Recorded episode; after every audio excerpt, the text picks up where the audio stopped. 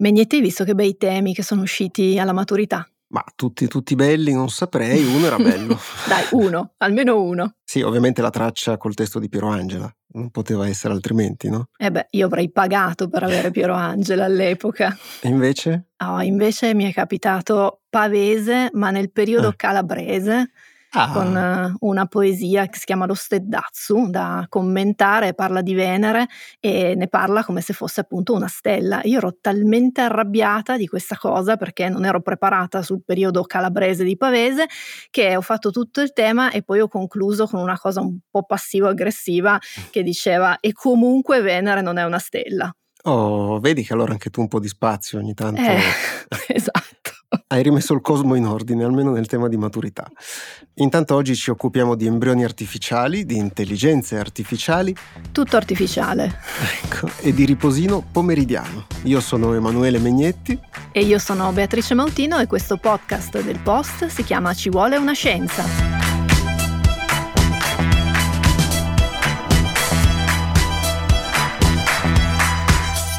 Oggi partiamo con una notizia che è uscita in esclusiva sul Guardian il 14 giugno in un articolo dal titolo tradotto dall'inglese Embrioni umani sintetici creati, un avanzamento rivoluzionario. La notizia ha fatto in fretta il giro del mondo, d'altronde la parola embrione umano e sintetico nella stessa frase sono sufficienti a richiamare l'attenzione di tutti.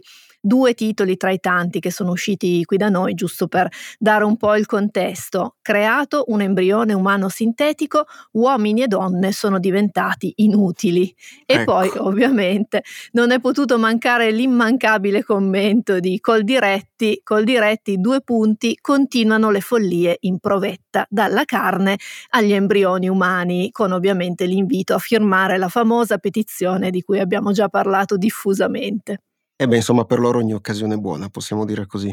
Tornando invece alla notizia, la comunicazione è arrivata da Magdalena Zernica Goetz, che è ricercatrice dell'Università di Cambridge e del California Institute of Technology, che il 14 giugno ha presentato in anteprima i risultati del suo lavoro al convegno dell'International Society for Stem Cell Research a Boston e ha detto possiamo creare modelli simili a embrioni umani riprogrammando le cellule staminali embrionali. Quindi una dichiarazione bella importante, Mautino. Eh sì, infatti la comunicazione preliminare di Zernica Goetz ha creato un po' di scompiglio nella comunità scientifica di riferimento che sul tema degli embrioni artificiali è abbastanza reattiva. Infatti il giorno successivo, cioè il 15 giugno, sono stati depositati due preprint, cioè due studi che non hanno ancora superato la fase di revisione fra pari che è necessaria per una pubblicazione scientifica. Uno era firmato proprio dal gruppo inglese di Zernica Goetz, l'altro dal gruppo concorrente israeliano di Jacob Hanna del Weizmann Institute che aveva già presentato i dati in un altro congresso però non li aveva ancora pubblicati e forse temeva che gli venisse un po' bruciata la scoperta. Allora, prima di tutto dobbiamo dire che i due studi sono abbastanza diversi fra loro sul piano delle tecniche che sono state utilizzate, però hanno in comune due cose. La prima è il tema, cioè la produzione di modelli embrionali sintetici, e il secondo punto, il fatto che in entrambi i casi si citino richieste di brevetto per le tecniche, a dimostrazione poi di quanto attorno a questo tema ci sia un interesse che poi anche ovviamente economico. E inoltre i due gruppi di ricerca erano già stati protagonisti lo scorso anno di un annuncio contemporaneo, perché entrambi erano arrivati di nuovo pressoché insieme a creare modelli embrionali di topo che avevano fatto sviluppare fino allo stadio di formazione di organi come il cuore e il cervello. Allora, Megnetti, adesso dobbiamo fare un breve ripasso di embriologia. Vai, sono pronto.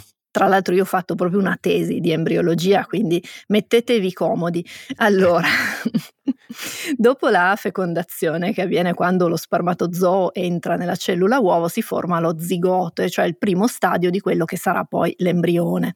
Lo zigote inizia a dividersi e nel giro di tre giorni arriva allo stadio di morula, che si chiama così perché assomiglia a una mora. In questa fase le cellule sono ancora staminali totipotenti, cioè possono dare origine a tutti i tipi cellulari dell'organismo. A partire dal quarto giorno le cose si complicano perché l'embrione cresce e si organizza in quella che prende il nome di blastocisti, nella quale si inizia a vedere una specializzazione nelle diverse aree. Nella seconda settimana questa specializzazione diventa più evidente, si possono distinguere le cellule specifiche dell'embrione da quelle che costituiranno poi la placenta oppure il sacco vitellino. Dal quindicesimo giorno, quando ormai l'embrione è ben piantato all'interno dell'utero, inizia la gastrulazione, cioè una trasformazione strutturale e anche una specializzazione progressiva delle aree che poi diventeranno la base per formare gli organi. E le ricerche in questo settore avevano già portato alla produzione di modelli delle prime fasi della formazione degli embrioni, però mai nessuno era riuscito a far produrre anche le strutture extraembrionali, come il sacco vitellino o la placenta, che normalmente si producono dopo l'impianto dell'embrione nell'utero. La notizia quindi è che i due gruppi di ricerca ci sono arrivati, hanno seguito, come dicevi tu, vie diverse. In un caso, quello inglese, sono state usate cellule embrionali staminali umane modificate geneticamente, nell'altro, quello israeliano, le cellule staminali sono state trattate con un cocktail di sostanze chimiche. Il risultato che hanno ottenuto però non è un embrione, è qualcosa che gli assomiglia.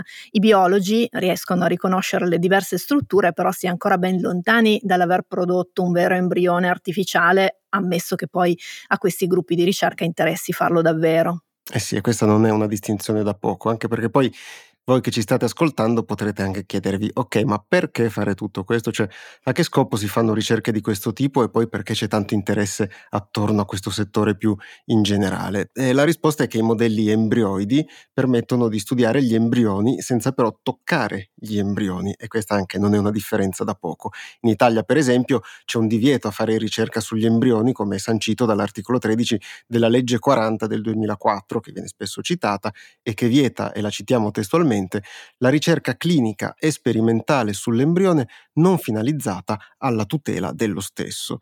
In molti paesi la ricerca sugli embrioni umani è consentita solo fino al quattordicesimo giorno. Ma anche dove è consentita, l'utilizzo di embrioni umani pone sempre degli interrogativi etici e sottopone i gruppi di ricerca a procedure che sono inevitabilmente lunghe e molto macchinose. Gli embrioni artificiali invece al momento non sono considerati embrioni e quindi possono rappresentare una valida alternativa all'uso di embrioni umani per studiare i difetti dello sviluppo, per esempio, ma anche per mettere a punto terapie e farmaci, motivo per cui i gruppi coinvolti si sbrigano a brevettare i loro protocolli. E ovviamente le questioni etiche non mancano comunque nemmeno in questo caso e sono emerse anche al meeting di Boston nel quale sono stati presentati questi risultati. Ci si chiede per esempio se è corretto che questi modelli siano considerati qualcosa di diverso dagli embrioni naturali, e qui usiamo naturali tra virgolette perché definire sempre cos'è naturale è difficile. Ci si chiede anche se si debba in qualche modo disciplinare la fonte delle cellule staminali. Il gruppo inglese e quello israeliano hanno usato cellule staminali embrionali, però altri gruppi stanno lavorando su staminali adulte. Alcuni ricercatori ritengono che sia addirittura necessaria una ridefinizione di che cos'è un embrione, perché ormai l'avrete capito che agli scienziati piacciono le definizioni. E poi tra le questioni etiche c'è anche poi la domanda delle domande, quindi dove fermarsi. Al momento nessuno ha realizzato modelli di embrioni artificiali in grado di impiantarsi davvero in utero e poi di svilupparsi in un feto, però ci sono degli studi su animali che vanno in questa direzione. Quello che è sicuro che ci portiamo a casa da questa storia è che le ricerche in questo settore hanno subito una notevole accelerazione negli ultimi anni. Nei giorni successivi all'annuncio di Magdalena Zernica-Goetz, altri gruppi hanno pubblicato studi analoghi e alcuni hanno anche spostato un po' più in là l'asticella, arrivando a produrre anche tessuti cardiaci. La velocità e l'alta competitività del settore, uniti a un dibattito pubblico che forse non è ancora del tutto pronto a questo tipo di innovazione, rendono comunque il lavoro dell'informazione ancora più importante e soprattutto, ci teniamo spesso a dirlo, a fare attenzione ai titoli e a diffidare di che cosa vi raccontano, perché spesso ne lasciano fuori un pezzetto. Dobbiamo regolamentare l'intelligenza artificiale per garantire un uso etico, sicuro e responsabile di questa tecnologia in modo da proteggere gli individui e la società nel suo complesso. Ma non è da noi essere così categorici, Megnetti. No, è vero, però questa è la risposta che mi ha dato ChatGPT quando le ho chiesto perché bisogna regolamentare l'intelligenza artificiale. Beh, eh, sapere di essere parte del problema è un primo passo per risolvere il problema, no? Si dice. Esatto, questo bisogna riconoscerlo a ChatGPT, ammesso che poi ChatGPT abbia una coscienza, cosa che per ora sentirei di escludere, fortunatamente anche forse. Anche perché se glielo chiedi ti risponde che non ha una comprensione personale o consapevolezza del suo stato e delle informazioni che manipola. E qui direi che la scelta del termine manipolare non poteva essere più azzeccata, no? Visto che in questo periodo si parla tantissimo di sistemi di intelligenza artificiale e soprattutto della necessità di regolamentarli. Sì, infatti le intelligenze artificiali offrono grandissime opportunità anche in ambito scientifico, come vi abbiamo raccontato in diverse puntate, però portano con sé anche qualche rischio e dove ci sono i rischi l'unica soluzione è fare più prevenzione possibile, stabilendo che cosa si può fare con questi software e anche come farla. È una cosa a cui si sta lavorando molto nell'Unione Europea con l'Artificial Intelligence Act, una legge che ha lo scopo di introdurre regole comuni su questo tema e che è stata votata la scorsa settimana dal Parlamento europeo. Il provvedimento era in lavorazione da più di due anni, però ha ricevuto grandi attenzioni nell'ultimo periodo proprio dopo i progressi raggiunti da alcuni sistemi come ChatGPT che simula conversazioni umane e poi i software di intelligenza artificiale che disegnano qualsiasi cosa venga chiesta loro oppure mostrano delle foto di qualsiasi cosa venga chiesta loro. Eh sì, però prima di vedere che cosa hanno votato i parlamentari europei, dobbiamo capirci un pochino meglio su cosa sia l'intelligenza artificiale, visto che si sente dire di tutto intorno a questo argomento. Quindi Mautino la risposta è? Ah, la so. Dipende. Eh, tanto per cambiare, no? Sì, dipende perché non c'è una definizione universalmente riconosciuta di intelligenza artificiale. Il modo in cui viene fatto cambia tantissimo a seconda dei contesti, ma anche dei periodi storici, di chi la studia e di chi poi materialmente si occupa degli algoritmi che la fanno funzionare. E allora andiamo a metà Novecento, quando il matematico britannico Alan Turing, perché se si parla di intelligenza artificiale non possiamo non citarlo, si chiese proprio, ma le macchine possono pensare? Dando seguito a una domanda che in passato si erano fatte molte altre persone, come filosofi, scienziati e anche autori poi di fantascienza.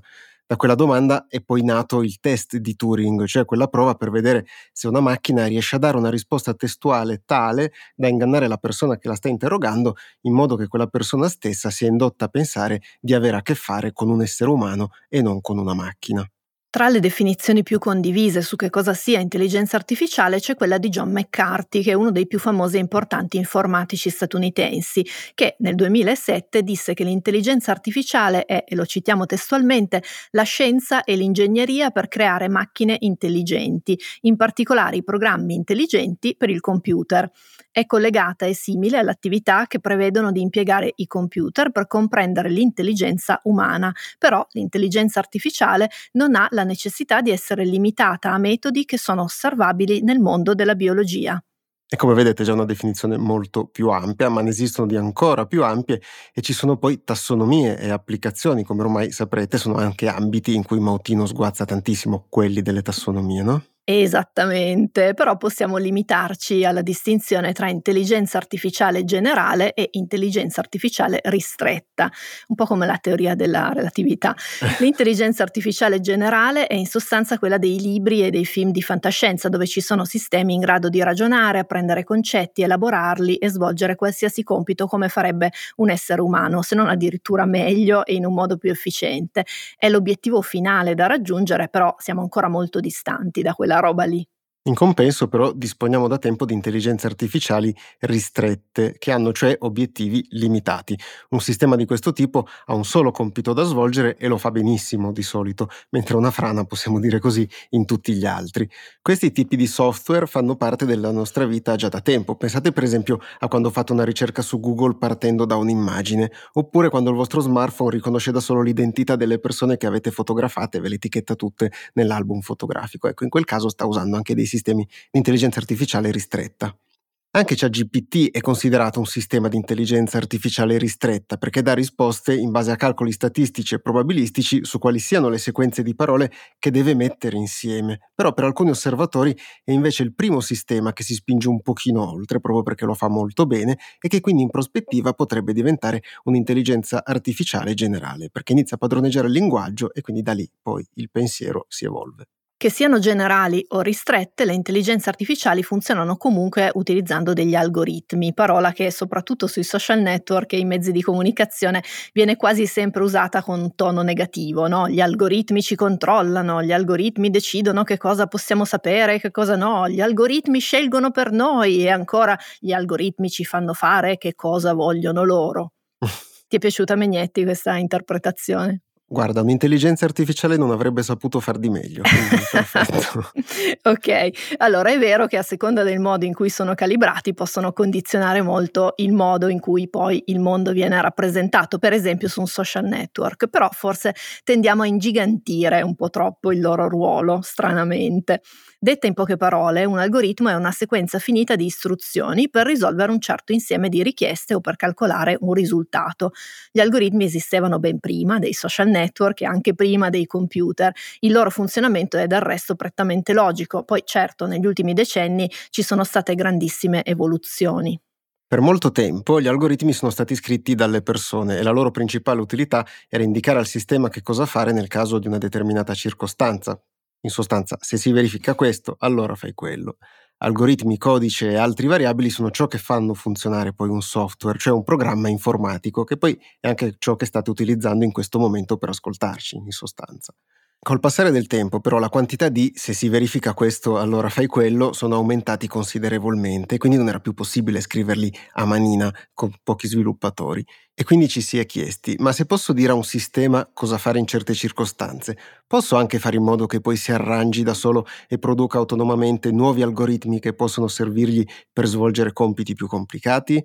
È così che sono nati gli algoritmi basati sull'intelligenza artificiale che permettono a un computer non solo di imparare, ma anche di imparare a imparare. Per approfondimenti su tutti questi argomenti che sono molto affascinanti, vi consigliamo La scorciatoia, che è un libro che ha scritto di recente Nello Cristianini per il Mulino, dove spiega in modo anche molto divulgativo come funzionano queste cose.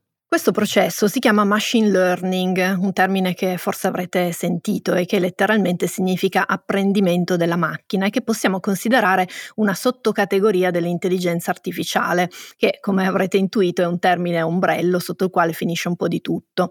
Il machine learning è l'attività di apprendimento dei computer tramite i dati, mette insieme l'informatica con la statistica, con algoritmi che trovano andamenti e ripetizioni sulla base dei quali possono fare delle previsioni.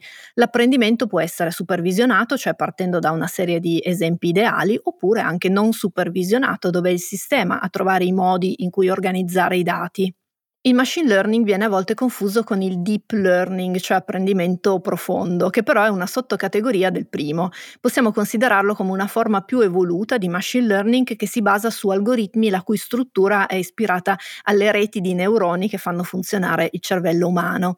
Nel deep learning ciò che è noto sono i dati di partenza e quelli che risultano al termine dell'elaborazione, mentre i livelli intermedi sono nascosti perché i valori al loro interno non sono direttamente osservabili.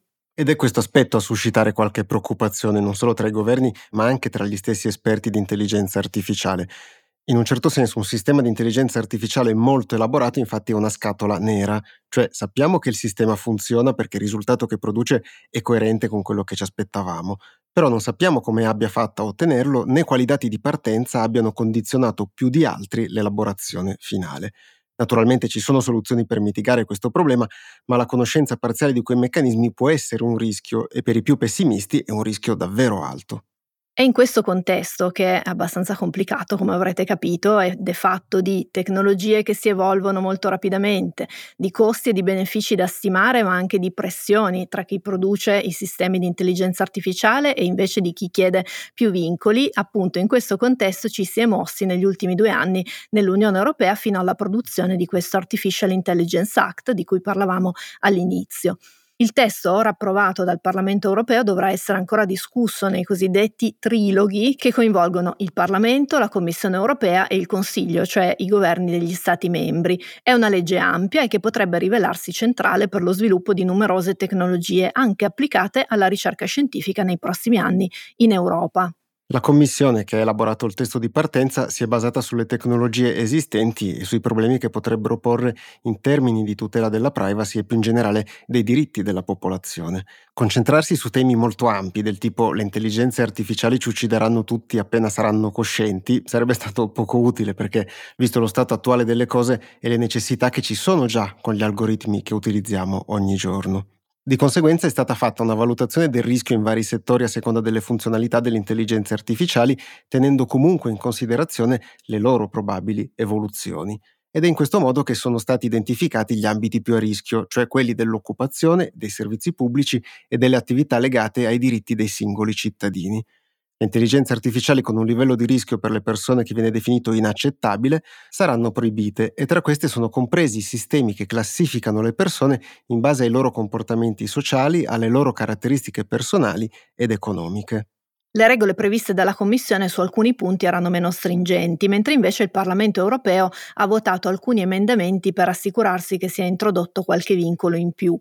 È stato votato, per esempio, il divieto di usare i software di intelligenza artificiale per l'identificazione automatica delle persone nei luoghi pubblici, per esempio con un sistema di telecamere, in modo che si possa ricorrere a questi strumenti solo sulle registrazioni video di quei luoghi e solo dopo un'autorizzazione da parte della magistratura è stata anche vietata la raccolta delle immagini dei volti dai sistemi di telecamere a circuito chiuso, che potrebbero poi essere impiegate per realizzare grandi archivi da fare utilizzare ai sistemi di apprendimento automatico per sviluppare nuove funzionalità. E quindi chi produce sistemi di intelligenza artificiale con i cosiddetti modelli generativi, come per esempio ChatGPT, dovrà rispettare regole sulla trasparenza, rendendo sempre evidente la natura dei contenuti e l'eventuale impiego di materiale protetto dal diritto d'autore come dato di partenza per compiere poi le elaborazioni. Cioè quindi l'obiettivo è proprio di distinguere nettamente ciò che è fiction, ciò che è inventato dall'intelligenza artificiale da tutto il resto. I vincoli sono molti alcuni saranno ancora discussi nei triloghi, come dicevi Mautino, che dovrebbero concludersi entro la fine dell'anno. Se così sarà, nel 2024 il nuovo regolamento entrerà in vigore e dovrà poi essere recepito dagli Stati membri, mentre le aziende avranno fino a due anni di tempo per adeguarsi alle nuove regole. La legge europea è considerata la prima del suo genere, ma qualcosa si sta muovendo anche negli Stati Uniti, dove tradizionalmente si cerca di fare in modo che siano le aziende ad autoregolamentarsi e in altri paesi anche si stanno attuando delle iniziative complice la presenza di un programma internazionale nel G7 che è proprio dedicato ad affrontare questi argomenti. Come sempre in questi casi i governi e i parlamenti cercano di trovare il giusto equilibrio tra necessità di regolamentare un settore sterminato e poi al tempo stesso non ostacolarne lo sviluppo visti i benefici che può portare. Al di là della scienza informatica, le intelligenze artificiali saranno sempre più presenti nella ricerca scientifica, come dicevamo, nei laboratori per studiare forma e funzione delle proteine, per esempio, ma anche nell'infinitamente piccolo per studiare la materia o ancora, come piace a Megnetti, nell'infinitamente sì. grande per studiare galassie, stelle e mondi lontanissimi. E visto che gli esempi potrebbero proseguire a lungo, abbiamo chiesto a ChatGPT di chiudere questo blocco e diciamo che l'ha fatto a modo suo. Nell'universo senza confini dell'intelligenza artificiale, l'umanità ha trovato la chiave per sbloccare le porte della conoscenza, ma solo la saggezza potrà guidarci verso un futuro brillante. Com'è un servizio clienti a 5 stelle? Ce lo racconta chi lo ha provato. Siete veramente perfetti, siete gentilissimi e ultra rapidi. Resto con voi sicuramente perché mi sono trovato veramente bene. Octopus Energy, energia rinnovabile a prezzi accessibili e un servizio clienti davvero superlativo. Dream,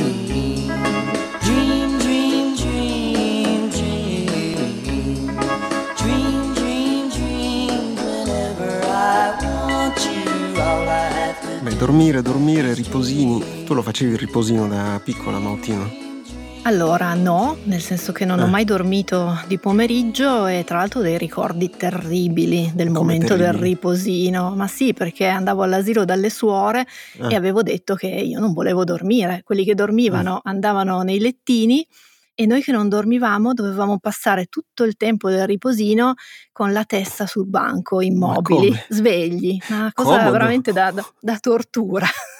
Un po' nordcoreana come soluzione, possiamo sì, dire. Saluto caramente le suore del mio piccolo paese. no, comunque anch'io non riuscivo mai a farlo, il riposino, e però mm. all'asilo dove andavo io invece ci mettevano tutti nelle brandine e facevano partire ogni santo giorno le quattro stagioni di Vivaldi.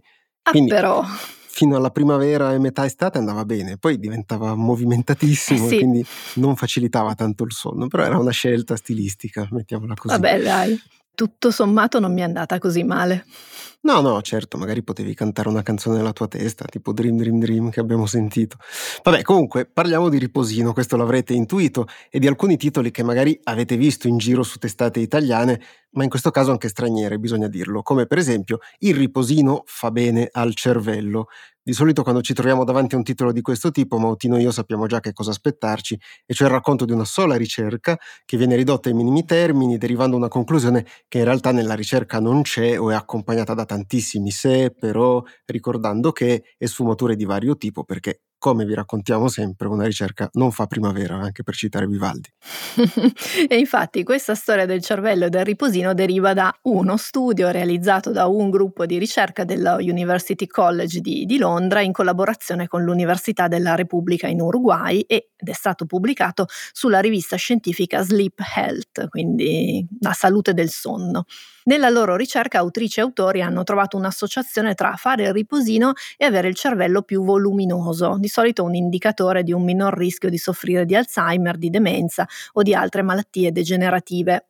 La parola chiave è associazione, cioè i ricercatori hanno riscontrato che le due condizioni si presentano contemporaneamente ed è da non confondere con correlazione, che renderebbe invece dipendenti il riposino e il volume del cervello. Alle attuali conoscenze non si può ancora affermare che ci sia una correlazione, quindi i titoli categorici lasciano un po' il tempo che trovano quello sempre, però in questo caso anche un po' di più. Comunque lo studio ha seguito un approccio interessante. Sì, perché invece di andare a chiedere a migliaia di persone se facciano o meno il riposino, con il rischio di ottenere risposte poco aderenti alla realtà e poi di misurare dopo il volume del cervello, il gruppo di ricerca ha selezionato da una grande banca dati genetica del Regno Unito circa 35.000 persone per vedere se un particolare mix genetico associato con l'abitudine di fare un sonnellino durante il giorno è in qualche modo legato anche al volume del cervello e alle capacità cognitive. In questo modo, dice lo studio, è stato possibile escludere alcuni fattori legati alle abitudini di vita che avrebbero potuto rendere più difficile l'analisi. Ed è da questi dati che è uscita poi la stima del volume del cervello che tende a ridursi con l'invecchiamento. Chi ha una predisposizione per il riposino, e qui dovete immaginarci che usiamo tantissime virgolette, ha un volume cerebrale comparabile con chi ha dai 2,5 ai 6,5 anni di età in meno. Lo studio ha però preso in considerazione solo dati di persone del Regno Unito, come dicevo poco fa, e non ha valutato in alcun modo la durata del riposino e nemmeno ha verificato che cosa succede nelle persone che fanno il sonnellino pur non avendo quel mix genetico che è stato appunto definito tra tante virgolette come una predisposizione a fare il riposino. Insomma, la sostanza è che questa è una ricerca interessante, è una prospettiva affascinante, però al momento non ci sono così tanti elementi per dire che chi fa il riposino sta meglio rispetto agli altri. E quindi citando un detto che dovrebbe andare di moda nel giornalismo, ma evidentemente non va tanto di moda, a volte nessuna notizia è una buona notizia. E siamo arrivati alla fine anche di questa puntata. Prima però ringraziamo Valentina Lovato del Post che è stata per noi la voce di ChatGPT e a questo punto dovrà esserlo sempre se useremo ancora ChatGPT. Eh beh, certo, certo. Ma cercheremo di non usarla troppo per preparare le puntate di Ci vuole una scienza che vanno in onda ogni venerdì, questo ve lo ricordiamo e le potete ascoltare sull'app del Post e su tutte le piattaforme di ascolto dei podcast. Se avete curiosità, domande e spunti per le prossime puntate potete scriverci a civolunascienza.it e ci sentiamo come sempre venerdì prossimo. Ciao! Ciao!